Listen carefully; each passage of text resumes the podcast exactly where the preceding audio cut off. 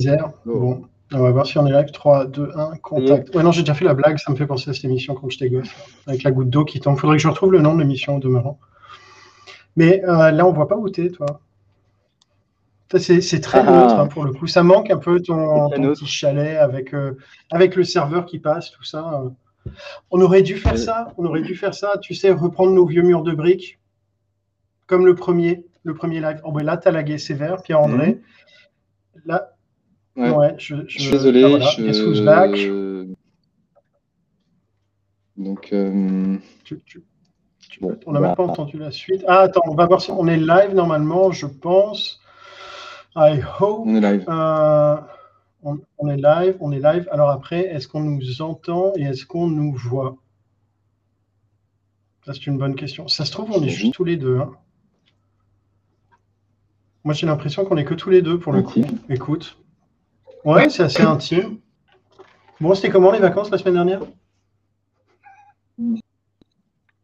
Oh, Ouais. C'était génial. Ah si, ça y est.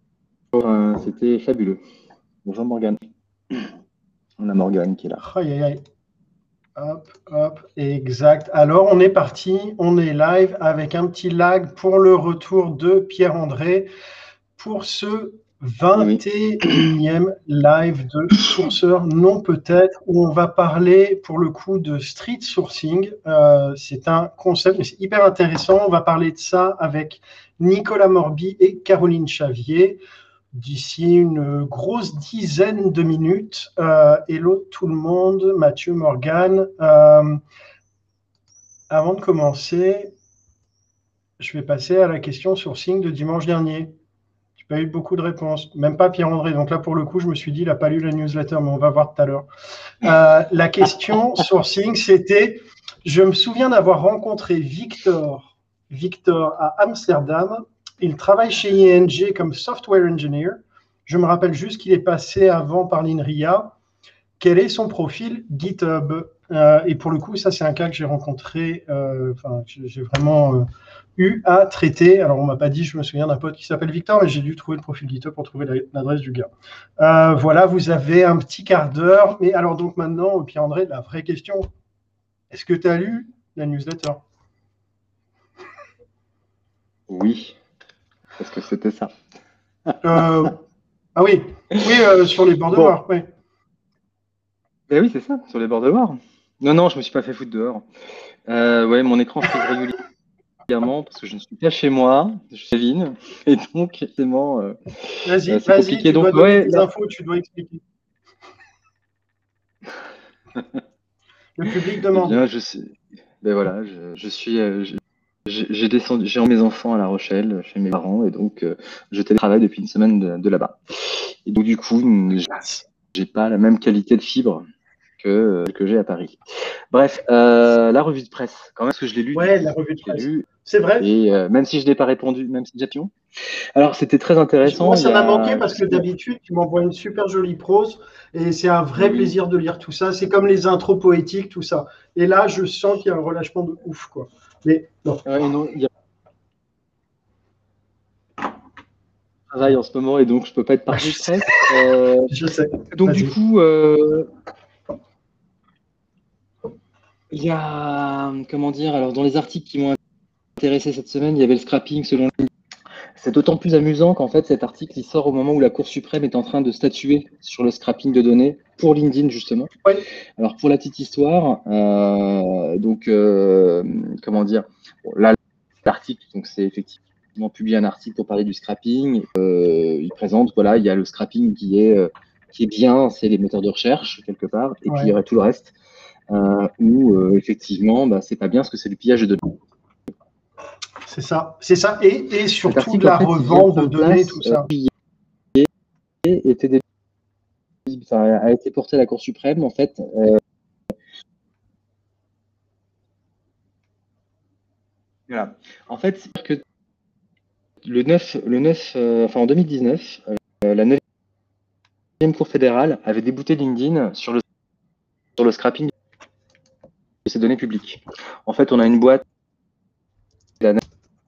euh, candidat qui s'appelle IH disait qu'il bah, scrapait donc, les profils publics de parcours des candidats. Intelligence, dont on avait parlé par exemple avec Guillaume. Pierre-André, donc le neuvième cours, cette fois-ci, pour dire... de dingue. tu, est-ce que vous nous entendez bien? Écoute, ce que je vais faire, regarde, je t'interromps pas. Je t'ai interrompu là maintenant, mais pour le coup, je t'interromps pas. Mais en fait, il y a un vrai gros lag euh, des familles. J'ai l'impression, en tout cas de mon côté, si vous en avez un de votre côté, euh, n'hésitez pas à, à, juste dire dans le chat, on va trouver une euh, solution. Bon. Bah, il faudrait que je me déplace beaucoup. J'ai n'ai pas mon téléphone avec moi. Donc vous allez me suivre et puis on va aller chercher mon téléphone. donc, euh, donc voilà, il y a ce premier article sur LinkedIn. Ouais. Voilà. Il y avait ce premier article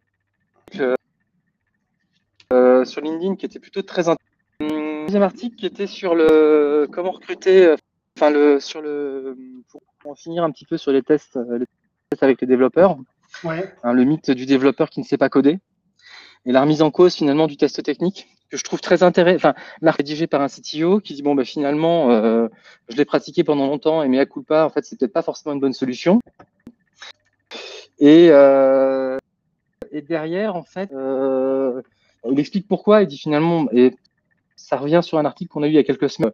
Le meilleur, finalement, c'est de demander à un développeur de venir avec un bout de code qu'il a, qui, qu'il aurait, qu'il a codé plutôt que de. Alors, je vais faire un truc, c'est je vais essayer de, je vais changer, je vais changer de provider de, connexion. Ouais, je, te mets juste le, message de Noé pour t'encourager. Euh, vas-y, déco, reco, vas-y. Eh oui. Alors, tu nous dis quand c'est bon. Ah, voilà, Pierre-André is out alors, pour continuer sur euh, l'article euh, sur euh, LinkedIn qui parle du scrapping, c'était quand même hyper intéressant parce que, donc pour le coup, effectivement, il y, a les, bons scrappers et les mauvais scrappers. Ça fait un peu penser aux bons chasseurs et aux mauvais chasseurs. le, bon scrapper, c'est le, moteur de recherche qui, lui, bien sûr, peut tout indexer. Le mauvais scrapper, pour le coup, c'est l'individu. L'individu qui scrape parce que c'est à cause de lui qu'arrivent les, euh, tous les data breach. Donc, c'était, je trouvais ça quand même un peu biaisé. Là, pour le coup, ça restait orienté comme article, mais euh, c'est intéressant de voir la position de LinkedIn là-dessus et également le fait qu'ils mettent en place à première vue pas mal de. Euh, Pierre-André a définitivement disparu. Alors là, c'est All by myself anymore. Euh, et donc, euh, pour le coup, ils mettent en place pas mal de techniques pour essayer euh, bah, d'attraper tous les vilains scrappers. Euh, donc, c'était intéressant à lire. on va se laisser une petite seconde pour voir si Pierre-André revient. Sinon, en fait, je... Ah bah Pierre-André est revenu, mais quelle rapidité. Pierre-André is back. Pierre-André is back. Est-ce que c'est je, suis passé, sur mon téléphone, on va voir si ça peut. c'est mieux. Euh, ah, j'ai loupé quelque chose visiblement. J'ai chanté, j'ai. Ouais, ouais, t'as loupé deux, trois trucs. Mais vas-y, vas-y, faisons comme si de rien n'était. De toute façon, on n'est pas live, hein, c'est bon. Personne ne nous a vus. Non, donc ce qui était intéressant, comment dire, la remise en cause des tests techniques. Regretter finalement que le recrutement, euh, que dans le recrutement finalement, il y ait la, la maîtrise d'un outil, par exemple, ou d'une techno est héréditaire pour le poste, euh, surtout quand on recrute des. Ouais cadres et euh, donc des gens qui savent a priori euh, recrutent avant tout pour la capacité à résoudre adapter. Et euh, moi typiquement j'ai alors j'ai un gros sujet pour certains qui ne savent pas, je travaille beaucoup sur la partie data science et c'est vrai qu'il y a quelques il y avait un, logiciel largement répandu qui était SAS et j'avais plein de statisticiens qui viennent me voir ou data science qui me disaient bah, qui avaient 10 ans d'expérience et qui m'expliquaient qu'ils étaient foutus parce qu'ils connaissaient que SAS et qu'ils maîtrisaient ni R ni Python. Et je leur ai dit mais en fait voilà, votre enjeu, il, est, euh, il va bien au-delà de pouvoir coder. C'est vraiment, effectivement, comprendre des problèmes complexes et puis de les vulgariser, de les expliquer et de, les analyser. Et je trouve que l'article répond bien à ça, en tout cas, euh, remet sa lumière. Et je trouve ça toujours très, euh, comment dire, très intéressant. ouais, alors. je suis d'accord. LinkedIn pourra toujours détecter le tracking. Voilà. pour, pour revenir sur LinkedIn, alors juste pour, c'est vrai qu'on a été un peu interrompu. c'est d'autant plus amusant que LinkedIn Voilà. LinkedIn, LinkedIn se plaint toujours. Bon, il faut quand même savoir que fin juin, on a quand même eu un leak de pratiquement 93% de la base de données euh, LinkedIn qui a été euh, piratée. Cette fois-ci, non pas scrappée, mais piratée. Avec tous les full names, les phone numbers ou articles nous, nous assurent qu'ils gardent euh, précieusement nos données. Bon. je vous encourage à faire attention à ce que vous mettez en ligne. Et puis troisième, troisième article, troisième en tout cas troisième bloc que je trouve intéressant, c'était d'une part les, les, opérateurs spéciaux de, GitHub utilisaient la, recherche avancée de GitHub. Euh, euh, j'avoue que j'ai pas testé. Euh, souvent, je teste hein, ce que je lis. Pour... Là, je vois qu'il y a quand même plein d'opérateurs avancés. Il faudrait un peu ce que ça peut, ce que ça peut aider. Même si, en définitive, le profil GitHub c'est une chose, mais c'est ensuite on en parlait ce matin back en, stage, c'était finalement de se dire comment est-ce qu'ensuite on enrichit ça. C'est vrai que c'est un, sacré boulot que de processer la donnée. Une fois qu'on l'a collecté sur GitHub pour pouvoir l'enrichir. Un parcours complet, euh, donc sur un LinkedIn par exemple. Euh, semaine, je suis désolé un peu pour cette mauvaise qualité écoute, euh, ça arrive. Faut bien que ça arrive une fois de temps en temps. Hein. Une fois sur 21, c'est bon. Euh, alors, pour le coup, eh ben, je vais ouvrir. Je vais vous montrer en tout cas ce que moi j'ai fait pour.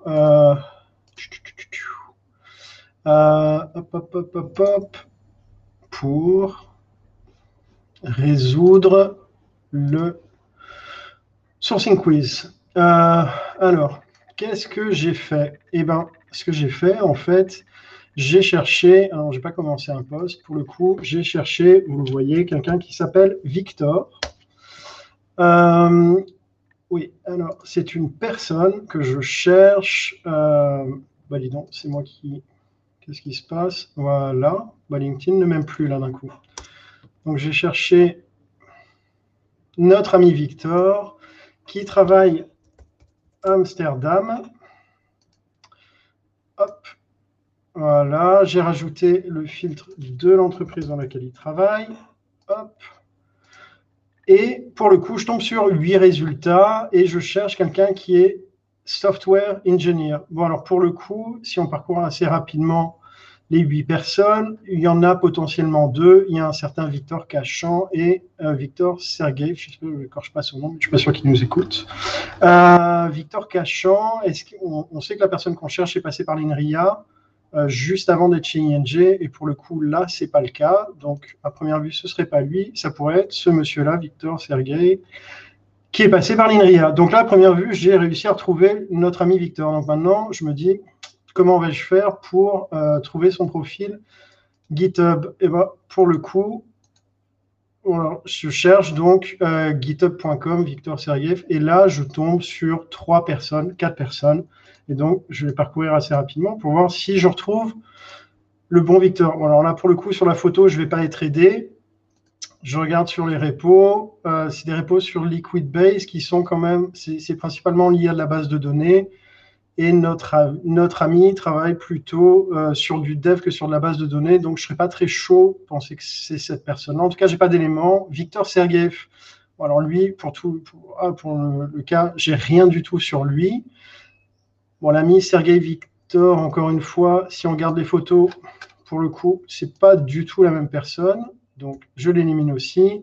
Et euh, ce, euh, lui s'appelle Vassili. Donc, pour le coup, euh, c'est pas lui non plus. Et donc là, je me suis retrouvé un peu embêté parce qu'en fait, à la base, ce profil-là, quand je l'avais cherché, je, me suis dit, bon, qui m'intéresse, je vais essayer de trouver son adresse mail. Et, et, et pour le coup, j'y arrivais pas vraiment. Et en fait, en gardant son URL LinkedIn, j'ai bien vu que c'était linkedin.com slash in, mais c'est pas slash Victor ou quoi que ce soit, c'est slash Mr. Burny. Bon, c'est un choix de nom particulier et donc là, je me suis dit, tiens, je vais faire la même recherche ici parce que les gens ont tendance à utiliser les mêmes, euh, euh, les mêmes nicknames sur tous les réseaux sociaux. Et donc là, je tombe sur un Victor qui travaille chez ING aux Pays-Bas. Donc là, j'étais plutôt content. Je me suis dit que ça pouvait être une bonne idée. Et euh, j'ai vu, par exemple, qu'en 2017, en regardant ses repos, il a suivi une formation data science chez Coursera et qu'on retrouve ici un peu plus bas, 2017-2018, où il a suivi ça. Euh, et j'étais remonté sur également une adresse euh, mail de mémoire, parce qu'on peut retrouver les adresses mail, hein. on utilise la technique du point pad, je le fais sur une ancienne adresse puisqu'elle ne fonctionne plus pour lui, et on voit qu'il était chez InfoWings en Russie, ce qu'on retrouve ici, et donc la bonne personne était Monsieur Burny, que vous voyez ici. J'en ai fini pour le sourcing quiz de dimanche dernier et on va rentrer maintenant dans le vif du sujet. On va parler street, on va parler street sourcing avec Nicolas Mordi et Caroline Chavier. Euh, bonjour à tous les deux, bienvenue. Bonjour. Bonjour.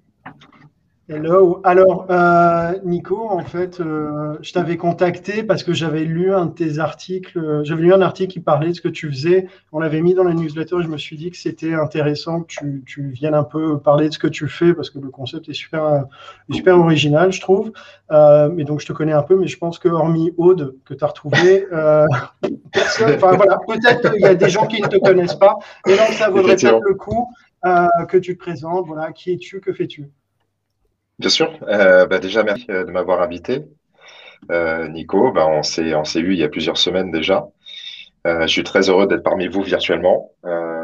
avant de parler de la structure, peut-être je peux vous donner un peu un contexte, un conseil. Qu'est-ce que comment tu veux que je le fasse? Juste, on parle même pas de, de, ce que tu fais, machin. Juste qui tu es, voilà, qui, qui, tu es. Tu as un truc assez synthétique, elevator pitch, une minute trente, un elevator un peu plutôt un peu long, mais voilà. Comme tu veux. Alors, du coup, je suis fondateur d'Etypic, euh, qui est du, une solution de street sourcing. Le street sourcing, c'est quoi? C'est une nouvelle manière d'aborder le recrutement. Plutôt que le candidat aille vers l'entreprise, c'est l'entreprise qui va trouver leur futur talent directement euh, sur leur lieu de vie, à savoir au pied des immeubles, que ce soit dans la rue, dans les centres commerciaux ou, même en, en frappant, euh, frappant à leur porte. Euh, grâce à des équipes formées qui vont poser des questions aux personnes. Déjà, la première étant la plus évidente, bonjour, est-ce que vous cherchez du travail? Et, ensuite, euh, ce qui est assez, assez drôle, ils vont faire remplir un questionnaire de détection de soft skills qui a été élaboré par une docteure en sciences cognitives. Et suite à cela, on va pouvoir orienter les personnes vers euh, des offres qui pourraient euh, leur, leur correspondre. Donc, il y a une partie, voilà, en gros, c'est le résumé le plus synthétique, le plus synthétique possible, quoi. Top, top. Merci Nico. Caroline, euh, ça fait longtemps que tu n'étais pas venue. Tu étais venue, on avait discuté des biais. Euh, pareil, pour ceux qui ne te connaîtraient pas encore, est-ce que tu peux te présenter? Première chose, déjà, j'étais tellement contente que je suis revenue. Et ça, on doit le souligner. Alors, pour ceux qui ne me connaissent pas, je m'appelle Caroline Chavier. Et en fait, moi, j'ai trois casquettes. Euh, ça fait huit ans que je suis recruteuse dans la tech et que j'adore ça. Euh, ça fait maintenant un an et demi que je suis à la tête de ma propre entreprise qui s'appelle The Alliance et qui accompagne euh, les entreprises sur des sujets de recrutement et de diversité et d'inclusion. Et troisième chose, euh, bah, je suis la cofondatrice d'un meetup qui s'appelle Paris Women in Machine Learning and Data Science. Oh. Et c'est quand même un, un, gros bébé. C'est une association qui fait plus de 4200 membres. Donc là, on organise des événements gratuits à destination plutôt des professionnels du machine learning et de la data science. Donc l'objectif, c'est que euh, ben, on, a des intervenantes, des personnes non binaires qui présentent des sujets techniques, et c'est ouvert à tous, euh, des étudiants. et ce qui est génial, c'est qu'on a un public mixte et que même malgré la pandémie, on a, on a continué d'exister. Donc voilà, je suis super content d'être avec vous et j'ai hâte qu'on parle de street sourcing parce que si on veut être un bon sourceur, il faut aussi avoir une street cred assez développée. Voilà oh, joli, joli, tu drops ça, mic drop, c'est bon. Ah, excellent. Mais euh, effectivement, hein, enfin, street le, sourcing, c'est partout. Euh, mais ouais, Nicolas, tu, tu, commençais à expliquer un peu euh, ce qu'est. Comment j'ai l'idée. Ouais, ouais, comment tu as eu l'idée Qu'est-ce que c'est que le enfin, tu vois, le, street sourcing de, manière concrète, quoi. Parce qu'on connaît, enfin, tu vois, dans le monde de la tech, le sourcing, c'est assez, enfin, plus, classiquement, tu fais un intake, tu comprends le job et euh, tu vas chercher online principalement, sauf si tu peux te déplacer. Moi, depuis deux ans, de toute façon, on se voit plus. Mais euh, tu vas chercher en ligne les gens. Toi, tu, tu, tu, vas dans la rue. Carrément. Je vais directement dans la rue et, euh, et ce pour plusieurs raisons, bah, notamment par rapport à mon expérience pour les ONG. Je, suis quelqu'un très engagé. À l'âge, si tu veux, de, de 18 ans, j'étais bénévole pour Médecins du Monde, pour Aide. Il fallait que je paye mes études. Et, et pour payer mes études, si tu veux, tu vas comprendre un peu là où je veux en venir. Bah, il fallait que je trouve un travail. Et, euh, le travail que j'ai pu trouver, c'est recruteur de donateurs euh, pour des ONG. Donc, je faisais ça en temps partiel. Euh, donc, ça m'a beaucoup plu. Que du coup, euh, tous les recruteurs que vous croisez dans la rue, euh, Médecins du Monde, Amnesty et autres, bah, si tu veux, bah, c'était les toutes premières équipes de collecte de fonds en, en France. J'étais dans l'entreprise qui a, qui a carrément créé la, la collecte de fonds en, en France. Et, et, si tu veux, à l'époque, on nous voyait déjà comme des extraterrestres. Euh, Laissez-moi tranquille. J'ai pas d'argent. Euh, ouais, Vous êtes des fous. et, euh, et, et, à ce moment-là, si tu veux, bah, quand j'ai euh, eu mon diplôme d'ingénieur du son, parce que je suis là-bas, je je suis un ingénieur du son. Pour la petite la petite anecdote, j'avais la possibilité soit d'accompagner des personnes, euh, d'être responsable d'équipe d'une équipe de recruteurs de donateurs, ou soit être un gestion en chef. Enfin, en tout cas, un gestion apporter le café à la gestion en chef. Oui, ça c'est au début, c'est au début quoi. C'est au tout début. Et, euh, et j'ai choisi cette deuxième casquette et, euh, et, pendant ces 15 dernières années, euh, j'ai pu, euh, même les, plus précisément les 12 dernières années, j'étais au plus haut poste et j'ai pu faire de, de nombreux constats. Euh, les constats déjà d'une part que dans la rue il y avait énormément de talents, euh, des talents qui, euh, qui avaient énormément de choses à faire valoir, énormément de choses à dire, énormément de choses à, euh, en tout cas, en tout cas, beaucoup de services qu'ils pouvaient rendre aux entreprises. J'ai pu voir qu'il y avait beaucoup de personnes qui ne postulaient pas aussi parce qu'elles ne savaient pas faire de CV ni lettre de motivation. Et là, on parle beaucoup des métiers en, en tension. Et de l'autre, je comprenais quoi pas. Comme métier, ce que tu mets, c'est quoi les métiers en tension? Ça peut être le BTP, ça peut être le numérique, euh, la logistique, euh, transport, ça peut être, euh, ça peut être aussi également bien évidemment les métiers de la santé. Ça j'ai dit ou pas La santé? Ouais. Non? Non. Ou pas? Non. Non, okay. c'est pas grave, tu peux répéter. Et, euh, et en tout cas, euh, en tout cas, ces métiers-là, je, je, ne comprenais pas pourquoi d'un côté il y avait des personnes qui recherchaient, qui avaient envie de travailler, mais juste qui n'avaient pas les codes pour pouvoir justement postuler. Et de l'autre, il y avait des métiers en tension je vais donner une petite stat. En, 3, en 2018, ouais. 350 000 postes n'ont pas été pourvus faute de candidats. Donc je me suis dit, bah, c'est bizarre. Moi, tous les jours, je croise des personnes qui ont, qui ont besoin de travailler. Et de l'autre, bah, il y a des offres qui ne sont pas pourvues. Euh, donc là, j'ai commencé à réfléchir. Donc, si tu veux, pendant ces, ces 15 dernières années, euh, euh, bah, j'ai pu euh, déjà réfléchir un peu à, à, à tout ça. Et, euh, et j'ai eu la chance, en tout cas, euh, d'être dans une entreprise qui m'a qui m'a fait confiance, qui m'a permis de déjà de recruter sur soft skills. Et donc du coup, pendant 12 ans, 15 ans, euh, j'ai pu déjà expérimenter le fait de pouvoir recruter sans CV, sans lettre de motivation, mais vraiment uniquement basé sur le savoir-être et donc de conduire un entretien euh, avec les savoir-être. Et donc tu déjà ça à l'époque, au, au, feeling ou euh... pas du tout, vraiment d'une manière extrêmement structurée, parce que tu parlais à un moment, je sais que sur une de tes euh, session, tu parlais d'entretien structuré, donc euh, vraiment, je l'ai fait euh, présentation, le poste en tant que tel, l'entreprise, mise en situation, vraiment. sauf que je l'ai vraiment réadapté et j'ai fait en sorte qu'il soit le plus inclusif possible. tout à l'heure, Caroline parlait d'inclusivité. en fait, quand on parle d'inclusivité, on parle d'exclusion par opposition. Et l'idée, ce n'est pas d'exclure. Et donc, du coup, quand on recrute, l'idée, c'est de mettre tout le monde sur le même pied d'égalité et faire en sorte que la personne ne se sent pas exclue d'un process. Et donc, du coup, l'idée de recruter, bon, ça c'est encore un autre sujet, mais euh, le fait de pouvoir expérimenter tout ça pendant ces 15 ans, ça m'a fait dire aussi que euh, bah, il y avait beaucoup de d'exclusion dans notre société, à savoir bah, euh, les personnes qui étaient dans la rue, bah, qui euh, étaient ultra fiables, ultra volontaires et qui auraient été des pépites pour des entreprises, mais mais qui euh, ne serait jamais candidat à celle-ci parce qu'elle ne savait pas faire de CV et de lettre de motivation. Et je me suis dit, mais il faut que je trouve un moyen pour que ces personnes-là puissent rencontrer ces entreprises. Donc c'est ouais. là que euh, l'année dernière, euh, quand j'ai quitté mon, mon, travail, je me suis dit, tiens, vas-y, il faut que je transpose le modèle de, de, la collecte de fonds dans le sourcing de candidats, justement pour que ce soit plutôt à l'entreprise d'aller trouver leurs futurs talents.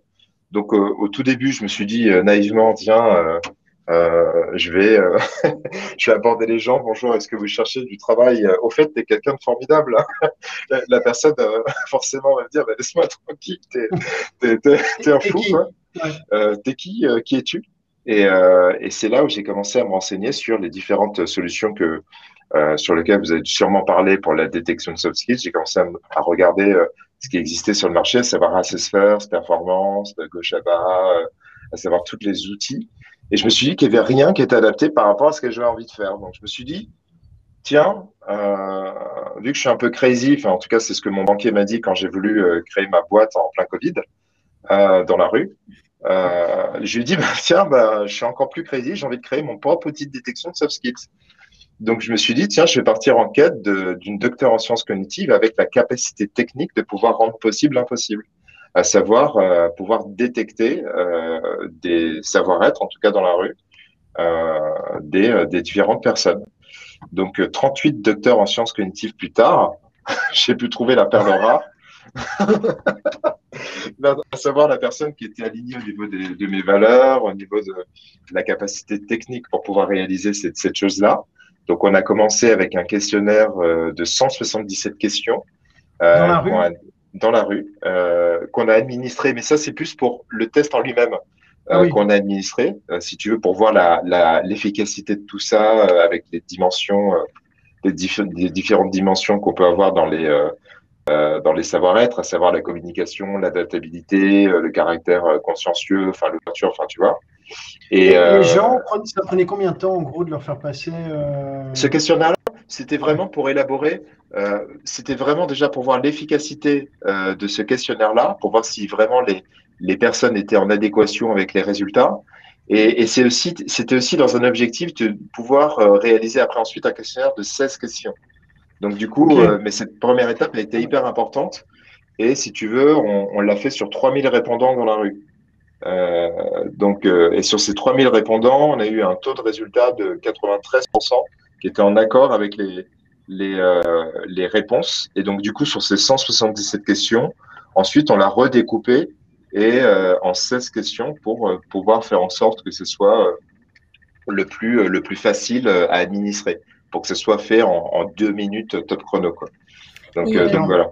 Et côté entreprise, si je peux me permettre, est-ce que tu nous expliques en fait quelles sont peut-être les questions que tu poses aux candidats dans la rue mais en tant qu'entreprise, quelles sont les informations que après toi tu vas restituer une fois que le questionnaire a été complété?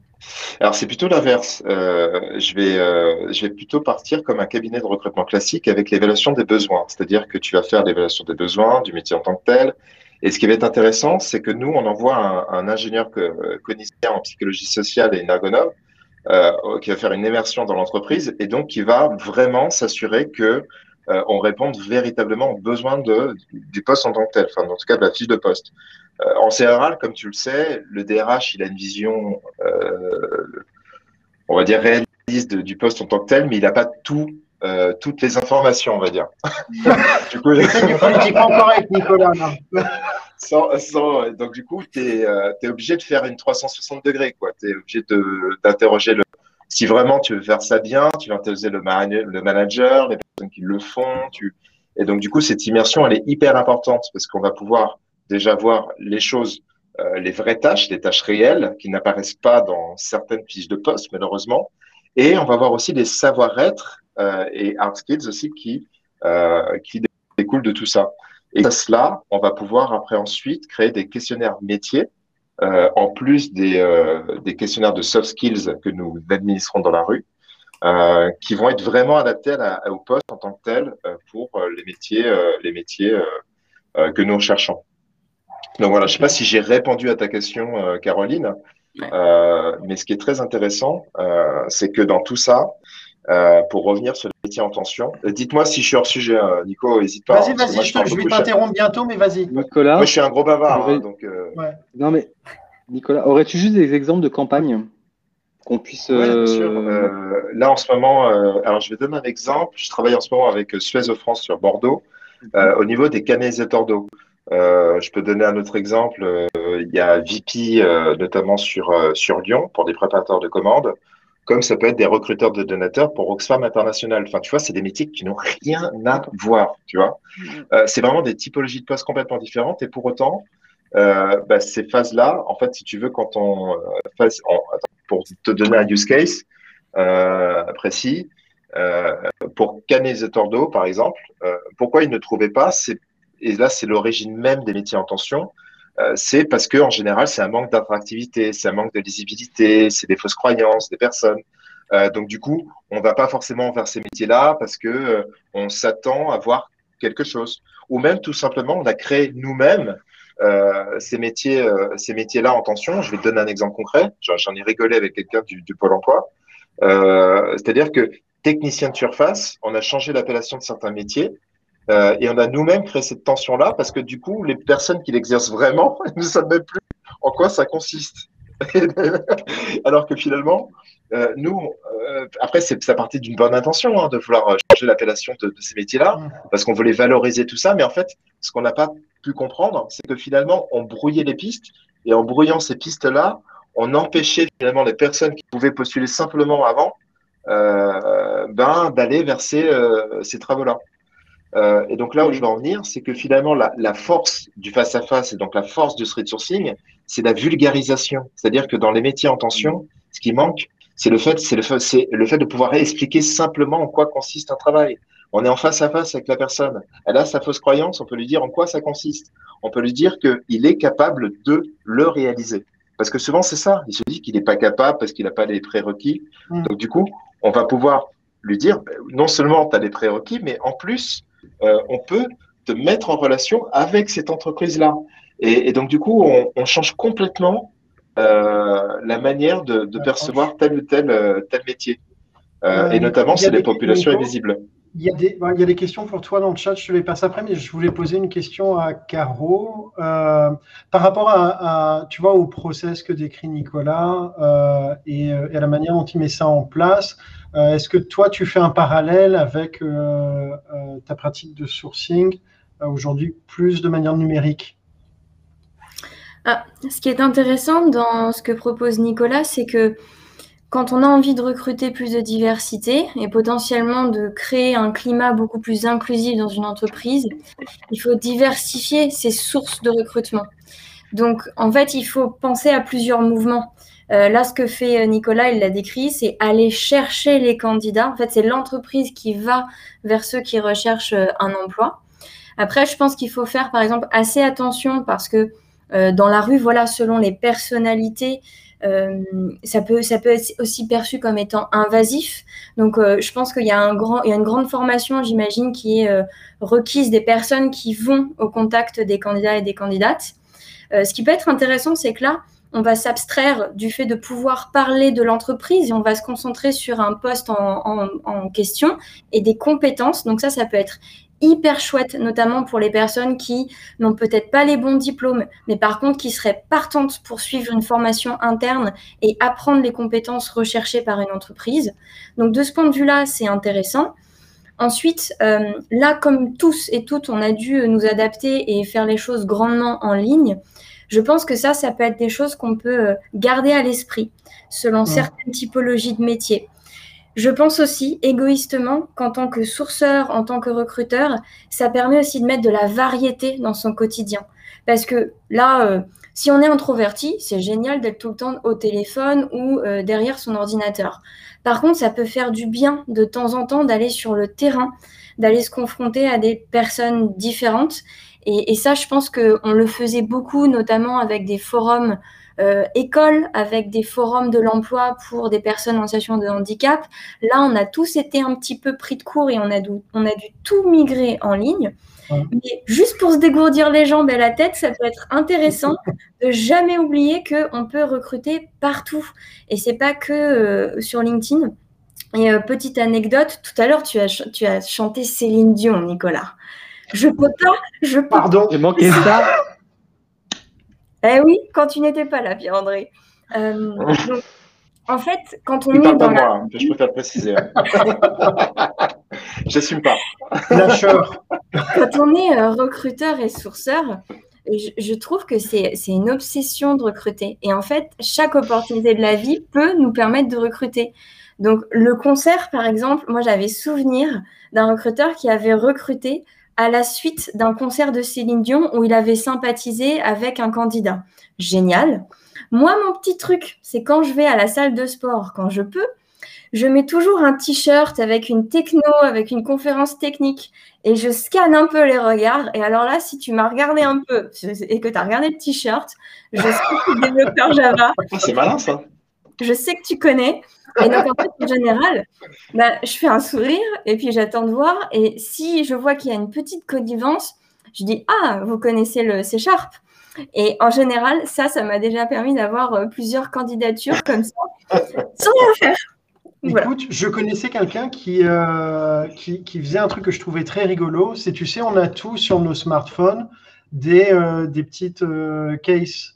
Eh ben, qui mettait en fait un sticker en disant je suis recruteur ou un truc comme ça, tu vois, un truc un peu flashy. Et donc, où que tu sois, tu as toujours ton smartphone. Et pour le coup, tu le poses euh, étiquette vers le haut, c'est du branding gratuit. Quoi. Euh, et, euh, ça, avait aidé à recruter. Mais écoute, ouais, ok. J'ai question pour toi, Nico. Alors, je peux, je peux juste rebondir par rapport à ce que dit. ah, j'avais une question. Attends, je te, je te pose une ah question, tu rebondis. je te pose la question, c'est la question d'Hervé. Est-ce que ce n'est pas naïf que de ne recruter que sur les soft skills? C'est une question candide. Hein. Non, non, non, au contraire, bien au contraire. Je vais te donner un exemple. C'est-à-dire que juste avant euh, cette, ce live, euh, on avait une réunion d'équipe. Euh, une réunion d'équipe et on a fait un test sur plusieurs typologies de personnes. Et en fait, on s'est aperçu que sur certaines typologies de personnes, je ne vais pas te la citer, mais ils, se, ils avaient un tel manque de confiance, ils se dévalorisaient tellement qu'en fait, au niveau des soft skills, ils étaient plus bas que la population générale. Euh, et là, on s'est dit, mais en fait, il n'y a pas que les soft skills. Et c'est pour ça que je te parlais tout à l'heure de math skills, de life skills et de, hard skills. C'est-à-dire que sur ces populations-là, il est important en fait de valoriser d'autres euh, d'autres choses. Euh, par exemple, il y en a qui ont une expérience euh, extraordinaire, euh, enfin qui ont voyagé énormément, donc du coup forcément ils ont des choses à faire valoir. Il y a beaucoup de choses qui sont transférables, qui, qui font dans leur quotidien et autres. Et donc, il n'y a pas que les soft skills, notamment, qu'on évalue, bien évidemment. et ça, c'est notamment aussi dans les autres questionnaires que nous proposons après. Ok, ok. Tu, tu voulais rebondir sur ce qu'avait dit Caro? Euh, du coup, j'ai oublié ma question. Euh, non, en fait, non. Euh, C'était sur le t-shirt. je trouve ça très intéressant. C'est-à-dire, c'est porter l'attention sur une chose très précise. Euh, quand tu parlais tout à l'heure, par exemple, du côté euh, invasif, euh, en fait, ce qui, qui, est très important en fait et intéressant de dire, c'est que quand on va vers la personne et on lui demande, quand on lui demande est-ce qu'elle cherche du travail, elle est très surprise. elle est même déstabilisée. C'est-à-dire que elle se dit mais c'est moi que vous regardez, c'est qu'est-ce qui se passe, que, comment ça se passe? Euh, et, et, si tu veux, en fait, elle prend vraiment le temps euh, de nous répondre et, et on lui fait pas de promesses. C'est-à-dire que on n'a pas, euh, on évite vraiment le côté déceptif. On, on dit vraiment que ça va peut-être aboutir sur rien. Enfin, on précise vraiment pour pour pas faire de. Et mhm. ça, c'est très important. Euh, qu'on est tous des passionnés du recrutement et, et donc du coup, on, on sait tous qu'un bon recruteur ne va pas recruter la, pépite que tout le monde va voir. C'est plutôt un bon recruteur, c'est celui qui va justement identifier le petit truc euh, qui va faire que personne ne l'aurait recruté, mais que vous, vous avez identifié et qui va après ensuite euh, euh, après faire valoir dans, votre entreprise. Et j'ai des petites anecdotes d'ailleurs au sein de mon équipe là-dessus, pour la petite anecdote que j'ai recruté à la poste. en tout cas, en tout cas, oui, c'est très important de, dire, de, préciser ça. C'est que finalement, au début, on s'attendait à, avoir des profils peu qualifiés. Et, et il s'avère que dans une base de données, Caroline, on a des personnes très qualifiées. Euh, pourquoi? Parce que en fait, c'est les valeurs, ça va bien au-delà, euh, bien euh, la peut, peut être qualifiée ou pas. C'est plutôt la, la, façon de, avec cette crise sanitaire, de, de revoir les choses, le côté humain. C'est-à-dire que si tu veux, moi, je suis fils de plombier, sans faire de storytelling ou quoi que ce soit, mais mais pourquoi je, je dis ça? Parce que mon père, il a eu son travail avec son sac de plomberie à sa chaise. Euh, et il était au Saint-Séverin, place Saint-Michel, euh, et il y avait quelqu'un au comptoir du bar qui lui demandait s'il cherchait du travail. Il a dit que oui. Et en fait, finalement, c'est aussi rendre hommage aussi à mon père, à savoir restaurer un peu l'humain dans tout ça. C'est-à-dire que on est à un moment, effectivement, le digital nous sert euh, véritablement. Et d'ailleurs, pour la petite anecdote, et typique ne fait pas que du street sourcing. On est spécialisé là-dedans, mais aussi on fait du sourcing classique pour à en aparté. Mais euh, on fait pas de pub, on fait pas de pub, Nico. Hein. Voilà, donc euh, je fais pas de pub et c'est important et, surtout quand j'ai vu le, le mec qui a, qui, a, rien compris quoi. mais, euh, mais en tout cas, là où je veux en venir, c'est que l'idée c'est de revenir aux choses essentielles, c'est-à-dire que cette crise sanitaire nous fait rendre compte que, nous rendre compte que euh, un entretien se finit toujours en face à face. Pourquoi on ne commencerait pas par du face à face? Et ça, c'est hyper important. C'est-à-dire que euh, oui, il faut qu'on sorte de nos zones de confort. Oui, il faut partir dans la rue. Il faut aller au contact des candidats. Oui, il faut, faut se réinventer. Et, euh, et, et, clairement, c'est un peu ça, c'est un peu ça l'idée. Maintenant, je vais répondre aux questions parce que j'ai eu des questions hyper intéressantes, notamment des développeurs, euh, parce que j'ai plein de réponses euh, à pouvoir à, à apporter. Moi, je voudrais savoir, euh, c'est une question, alors pour le coup. Euh, ah, il a une question aussi, euh, PA, j'ai l'impression. Ouais, attends, juste, parce que je l'ai depuis tout à l'heure et je vais l'oublier. Il y a une boîte qui avait fait ça, qui avait sourcé dans le métro. Ah, oui, c'était Michel et Augustin. Michel et Augustin. Oui, alors j'avais quelqu'un et Michel. Euh, oui, j'avais quelqu'un et Michel, pas Michel et Augustin. Donc voilà, exact, ouais. je ne voulais pas mettre le nom. Mais c'est ça, donc il y a Michel dedans. Exact. Exact. C'est important ce que tu dis parce que, alors, d'une part, euh, c'est très malin et euh, ils ont très bien fait. Il n'y a pas que, hein, il y a aussi le Social Bar, je ne sais pas si tu connais, euh, qui font ça, euh, qui voulaient euh, recruter un DIRCOM. Euh, et là, il l'a fait vraiment dans la rue avec euh, avec euh, bah, avec des Moreto, je crois. il proposait un Moreto pour celui qui peut permettre d'avoir un, un, directeur de, de, communication. Je trouvais ça très malin. Moi, je ne propose pas de Moreto. Euh, ne m'en demande pas. Je suis passionné de Rome, mais j'en propose pas. Enfin, je préfère le, le préciser. Mais, ouais, mais l'alcool, c'est mal. L'alcool, c'est très mal, euh, Nicolas. C'est très, très mal. Tout à fait. Pierre-André, Pierre tu voulais poser une question? Je voulais simplement euh, faire aussi un, commentaire parce que je pense que ce genre, ce genre de démarche. Attends, vas-y Pierre-André, tu lags. Vas-y. Vas-y. Non, non, mais Caroline terminé. Ah. Ah, d'accord, ok. Je croyais que c'était un lag. Pardon.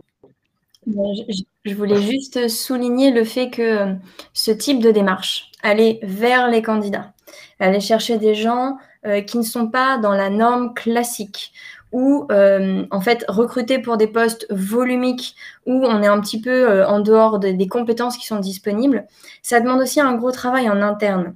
C'est-à-dire qu'il faut travailler sur la culture, il ne faut pas que les managers pensent que ce sont des candidats euh, au rabais ou euh, moins intéressants.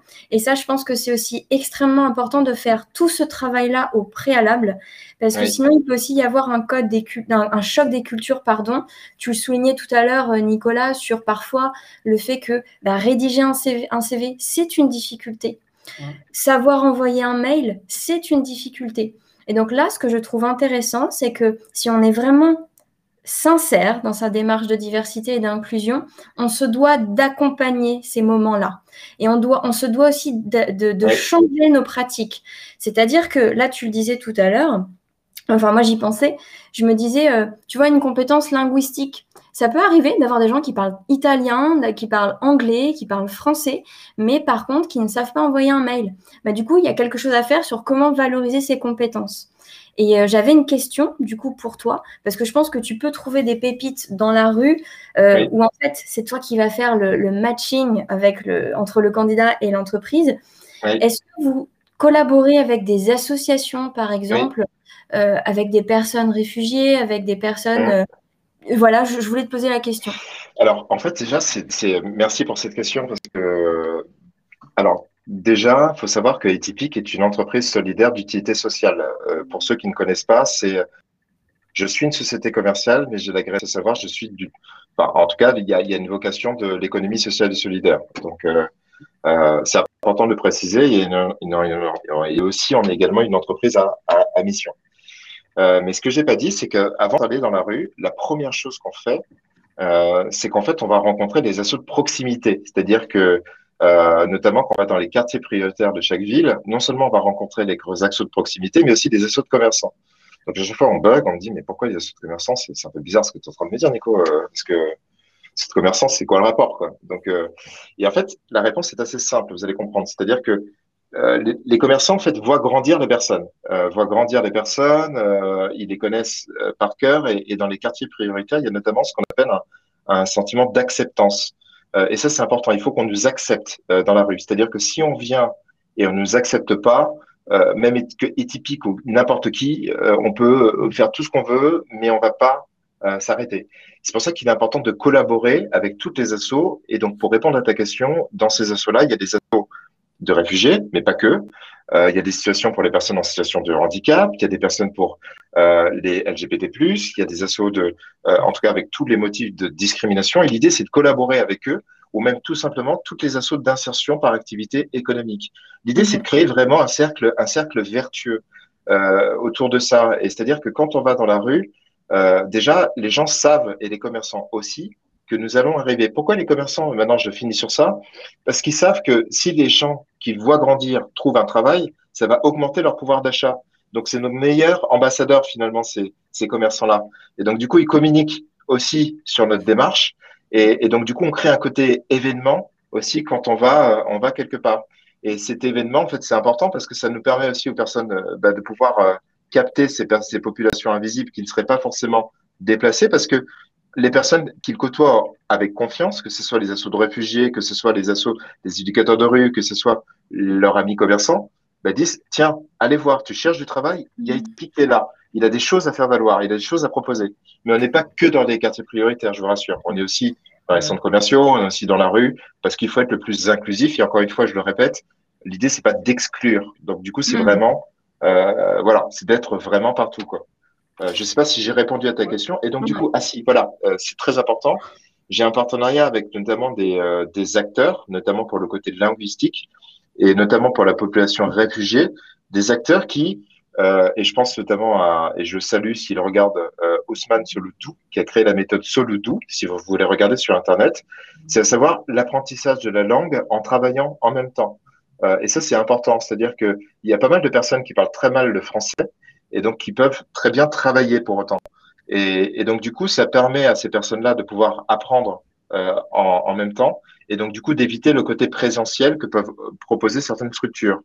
Et donc du coup, c'est plutôt intéressant de nouer ce, ce, type de partenariat parce que ça permet aussi euh, auprès des partenaires clients de pouvoir leur dire voilà, cette personne-là, son niveau de français, il est à tel stade à ce moment-là, mais là, il est dans un processus. faire évoluer au fur et à mesure qu'il se met Exactement.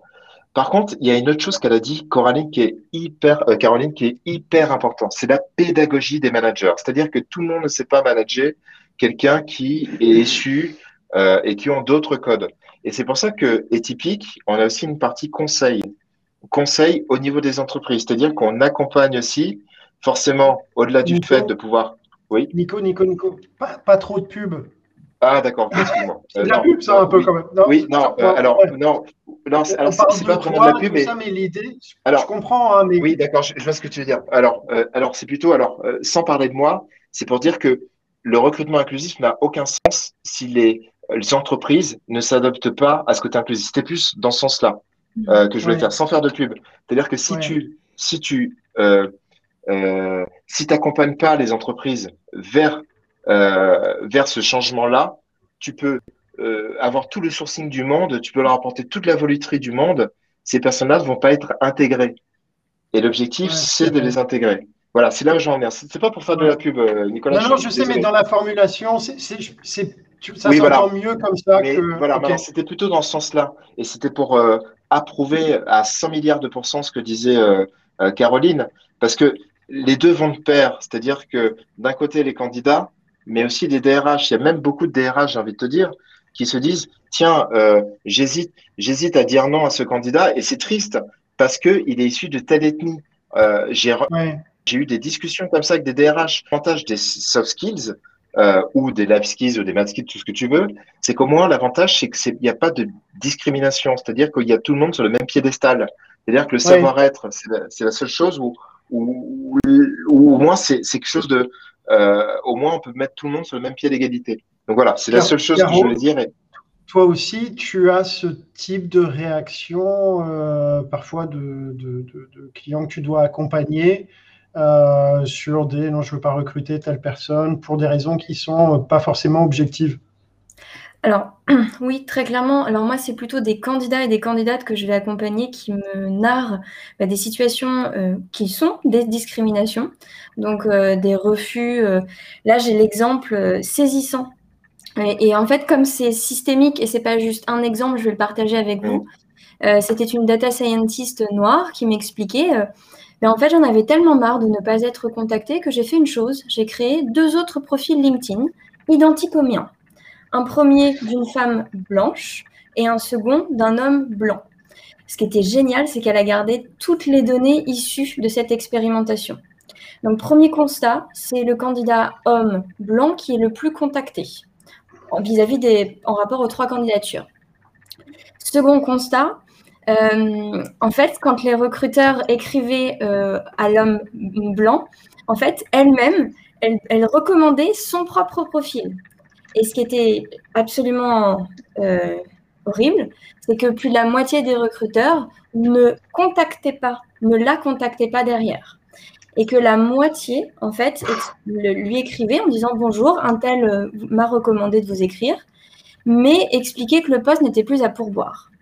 Donc en fait, ça c'est important parce que. Et c'était le même, pardon Caro, mais c'était le même profil. Donc ça veut dire que le recruteur, il voit le même profil deux fois. Sauf qu'il y en a un qui s'appelle. Euh, Bob et l'autre euh, Sandy. oui, avec des photographies pour les trois, euh, les trois. Et en fait, là, ce que, pourquoi cet, cet exemple il est intéressant, c'est que c'est vraiment des biais inconscients. Personne ne te dira stricto sensu qu'il est raciste, qu'il mmh. n'aime pas les gens qui n'ont pas de diplôme, mmh. que les femmes, c'est chiant parce que ça fait des gosses.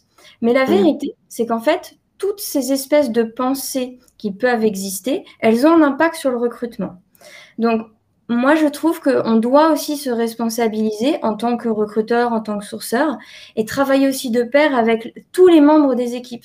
C'est pour ça que c'est intéressant euh, de travailler sur des politiques de diversité et d'inclusion, parce que c'est pas le tout d'aller chercher les candidats si en fait votre propre écosystème, votre propre culture n'est pas propice à les accueillir et à faire en sorte que bah, la greffe prenne. Et ça, c'est valable pour tout recrutement. Donc moi, ce que, ce que je voudrais souligner, c'est que quand on va faire ces démarches-là, comme avec Etypique, euh, il faut vraiment, c'est comme quand on jardine. Il faut préparer son terrain avant de semer ses graines. Parce que sinon, en fait, bah, on le fait, mais le résultat va peut-être pas être optimal. Et, euh, je voudrais rebondir aussi sur quelque chose qu'avait dit Nicolas. C'est que nous, en tant que recruteurs et sourceurs, on a la responsabilité de constamment remettre en question nos pratiques, de se mettre à jour en lisant la newsletter, euh, par exemple, toutes les semaines. Euh, c'est du placement de produits, mais ça passe. Ça passe okay, Le mec euh, pas biaisé du ah, la grosse arnaque. c'est moche. c'est moche. En fait, il, faut, il faut remettre en question ces pratiques et il faut jamais oublier l'essentiel.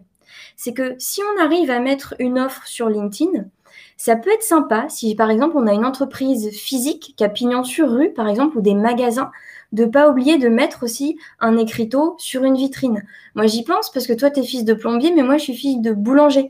Et en fait, bah, parfois, on faisait du recrutement comme ça, notamment pour les saisons. Et en fait, ça, c'est comme un job board dans la vraie vie. Et, et ce qui fonctionne dans une entreprise, c'est quand on pense tout à 360. Et quand on a vraiment bien établi son processus de recrutement et qu'on arrive à être objectif et que quand on a quelqu'un, bam, on déroule et on recrute. Pas mal, pas mal. Il y a une question de Morgane que tu connais, je pense, Caroline. Non, c'est qui ça qui, qui, te demande ce que tu penses de la démarche de street sourcing d'un point de vue de diversité? Alors, Là, euh, je, vais, je vais vraiment parler. Moi, j'ai fait toute mon éducation en ZEP, donc en zone d'éducation prioritaire. Euh, j'ai grandi avec des potes arabes, avec des potes noirs, avec des potes issus de la diversité et dont les, parents n'étaient pas forcément euh, euh, professeurs à la Sorbonne, etc. Et en fait, quand je suis arrivée à Sciences Po, via une procédure de sélection spécifique, là, ça a été un choc parce qu'en fait, la diversité, je l'ai pas, je l'ai moins vue. Et, moi, je me suis pas sentie à ma place. Et je sais que c'est aussi pour ça que je travaille sur ces sujets-là aujourd'hui, parce qu'il a fallu que j'apprenne des codes, et donc, Morgane, sa question, je la trouve intéressante parce que, en fait, le street sourcing, c'est tu vois qu'il y a un biais. Envoyer un CV, des fois, il y a des gens qui ne savent pas le faire. Écrire un mail, il y a des gens qui ne savent pas le faire. Et eh ben, il y a des gens très talentueux qui ne savent pas faire ça et que tu peux aller chercher. Par exemple, tu mentionnais tout à l'heure Nicolas VP. Je pensais notamment à toute la partie logistique, C'est des, en fait, tu peux apprendre un métier. Et je trouve que nous, on a trop tendance, parce qu'on travaille beaucoup sur des postes de cadre, à chercher des compétences dont disposent déjà les personnes. Par contre, si jamais au bout de plusieurs mois, plusieurs années, tu ne trouves pas les compétences, bah, je pense qu'en tant qu'entreprise, il faut penser à comment est-ce que je peux euh, former, comment est-ce que je peux dispenser, partager ces compétences à des gens qui sont hyper motivés. Et en plus, moi, je suis intimement convaincue que ce sont des populations qui sont fidèles, dont la rétention au sein d'une entreprise va être beaucoup plus longue à travers le temps euh, et, en fait, on peut dire ce qu'on veut, mais des grosses entreprises comme VP, comme Amazon, ont développé des, des, parcours de carrière spécifiquement pour ces personnes-là. On peut penser aussi à McDonald's qui a fait un excellent travail là-dessus. Et, je pense que, par exemple, les gens qui travaillent dans le numérique, s'ils nous écoutent et qu'ils ont envie de travailler dans le numérique, je pense qu'on peut faire ce travail-là euh, de mapping des compétences dont on a besoin, enfin de cartographie, pardon, et ensuite d'identifier quels sont les postes sur lesquels on pourrait aller chercher des gens différemment pour euh, ben voilà, distiller de la diversité, mais pas le faire en mode euh, on les veut pour effet d'affichage, mais parce qu'on comprend ce que ça va nous apporter philosophiquement et euh, théoriquement. Est-ce que, je peux, donner un, use case? Attends, Pierre-André, je, voyais Pierre-André comme il lag beaucoup. Je... Vas-y. Je vais essayer de voir si ça lag ou pas. Non, en fait, il y, y, a une chose qui, qui est intéressant que, vous mettez en exergue, Caroline et Nicolas, c'est le fait qu'effectivement, on est aujourd'hui sur un traitement finalement du sourcing qui est principalement informatique. Et donc, l'informatique, par essence, c'est une réification de l'individu. C'est-à-dire que grosso modo, l'individu est vu comme un objet. Et euh, le biais finalement de tout ça, c'est de se dire que bah, c'est marqué sur son CV ou sur son profil, ou ça ne l'est pas. Si ça ne l'est pas, j'appelle pas. Et je trouve que c'est ça qui est intéressant, ça revient un peu à l'essence de ce qu'était le sourcing, en tout cas, ou de ce qu'est le sourcing au départ. C'est-à-dire finalement, le sourcing au départ, on découvre la personne.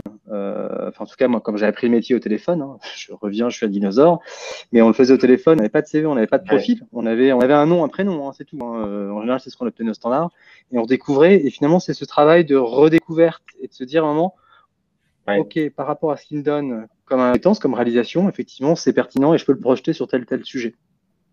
Et je trouve ça intéressant, effectivement, cette, euh, cette, perspective, cette perspective du street, du street sourcing pour, pour cela, en tout cas. Bah, c'est ça qui est passionnant, Pierre, dans ce que tu dis, c'est que, tu vois, par exemple, quand tu as juste un nom et un prénom, tu peux lui demander bah, ce qu'il a, ce qu'il fait du sport co, tu vas pouvoir voir s'il a, il a vraiment cette dimension collective. Dans, dans ce sport co, est-ce qu'il est capitaine? Est-ce qu'il a ce leadership euh, Est-ce que tu as été amené à voyager? Est-ce qu'il y a cette curiosité? Donc, quand, quand tu as voyagé, est-ce que c'était quelque chose d'organisé ou pas? Enfin, tu vois, tu peux vraiment valider des choses, en fait. Euh, euh, des choses que tu ne peux pas voir sur LinkedIn, des choses que tu ne peux pas voir même sur d'autres choses.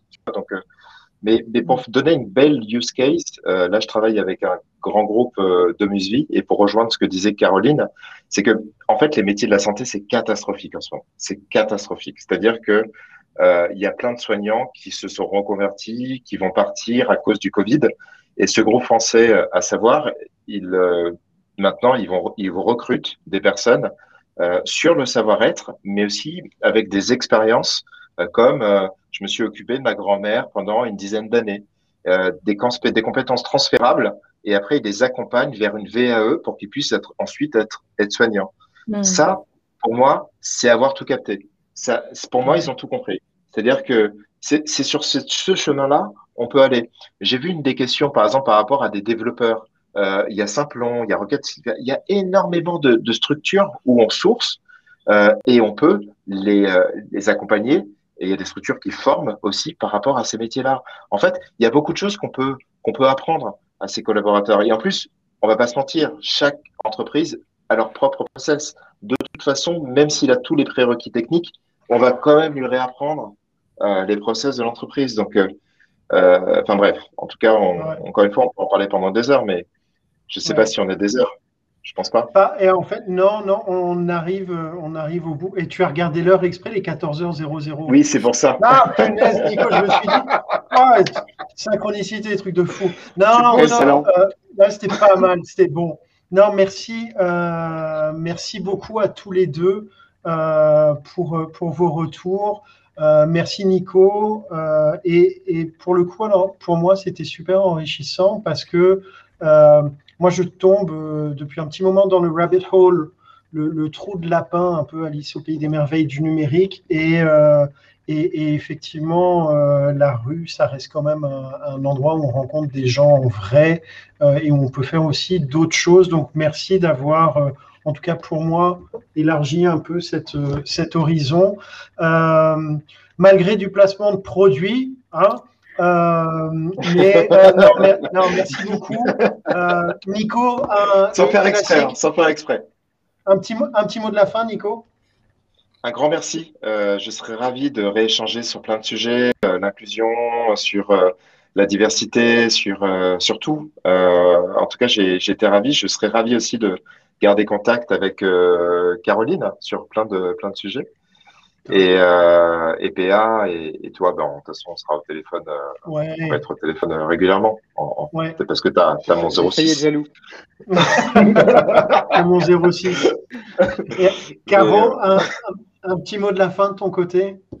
Je dirais qu'il faut souligner euh, l'importance de vraiment travailler sur une politique RH, une culture d'entreprise qui est propice à l'accueil des parcours divers.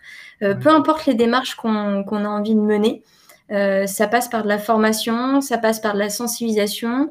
Et, euh, et, en fait, quand on a envie de faire du street sourcing, eh ben, il ne faut pas oublier de parler de RGPD, il ne faut pas oublier d'avoir un ATS à jour où on pourrait facilement transmettre les données.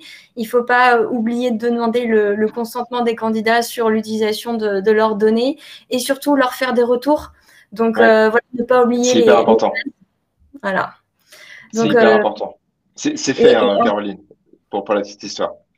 Mais ça, tu vois, c'est pas forcément pour toi, c'est plutôt pour nous. En tant que... Après, quand on est derrière et qu'on fait partie de ceux qui font, euh, c'est important parce que les, intentions, ça ne suffit pas. Il y a aussi euh, bah, la discipline du recrutement et ça s'inscrit dans plein d'autres dans plein d'autres sujets.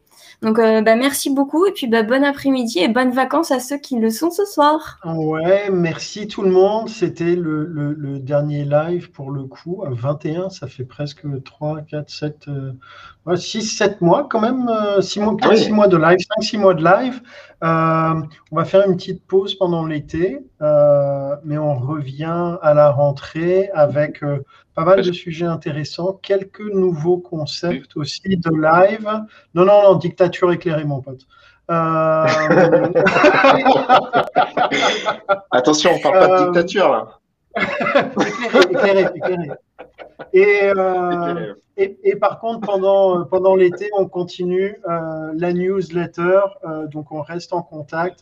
Merci à toutes et tous de nous avoir suivis. Passez une excellente fin de journée et un très bon week-end. Salut tout le monde.